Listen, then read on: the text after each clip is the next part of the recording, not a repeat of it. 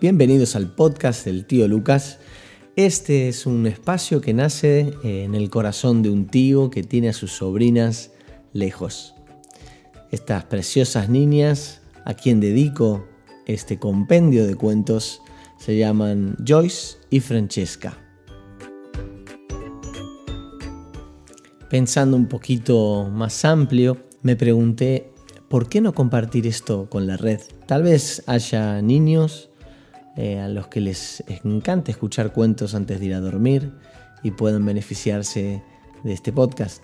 Así que aquí estamos. Espero que sea de vuestro agrado, papis, que podáis compartirlo con vuestros hijos antes de ir a dormir y que formemos una linda comunidad. Os dejo un saludo, el tío Lucas.